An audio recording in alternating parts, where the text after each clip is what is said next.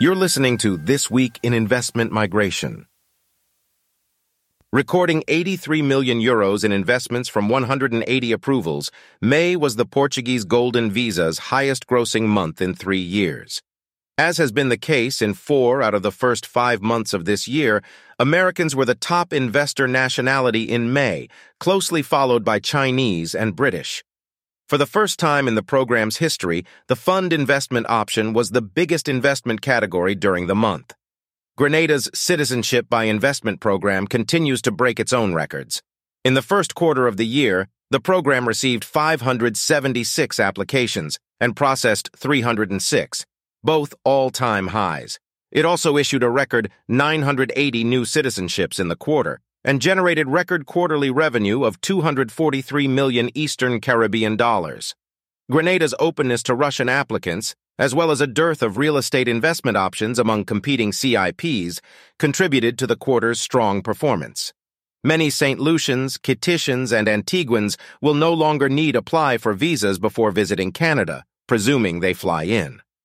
On Tuesday, Canadian authorities said it had added 13 countries to its Electronic Travel Authorization, ETA program. Among the countries included on the list were CBI countries Antigua and Barbuda, St. Kitts and Nevis, and St. Lucia.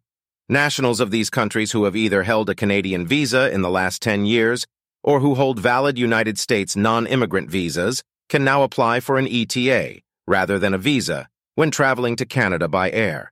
In an opinion piece, IMI's editor Christian Henrik Nesheim argues that the CBI industry should work to expand the supply of and demand for citizenship by investment programs. Over time, this will intensify the competition for citizens among countries and thereby lower the cost and improve the quality of citizenship for everyone. Only one in ten property developers have so far requalified since the St. Kitts and Nevis CIP's real estate reform at the end of last year, which introduced stricter rules and milestones to prevent sham developments or discounting improprieties.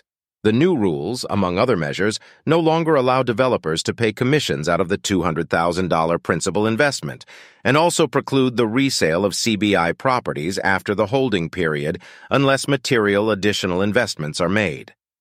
Investment migration can fill specific economic gaps.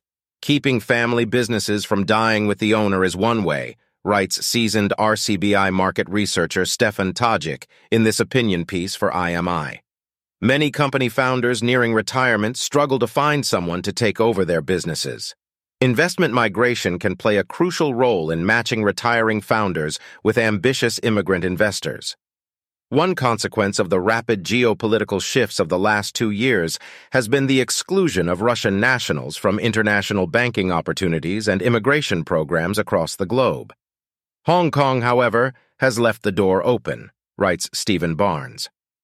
The region's various entrepreneur and business investment visas provide routes to permanent residency, banking, and even eventual citizenship for Russians. The Quebec DWP's new rules, which will require that applicants master French and make a non-recoverable $200,000 donation, are likely to result in a $500,000 walkaway option, writes Nicholas Lauren. He argues the program will become a shadow of its former self, and that it will no longer be the attractive and accessible pathway it once was. Thank you for listening.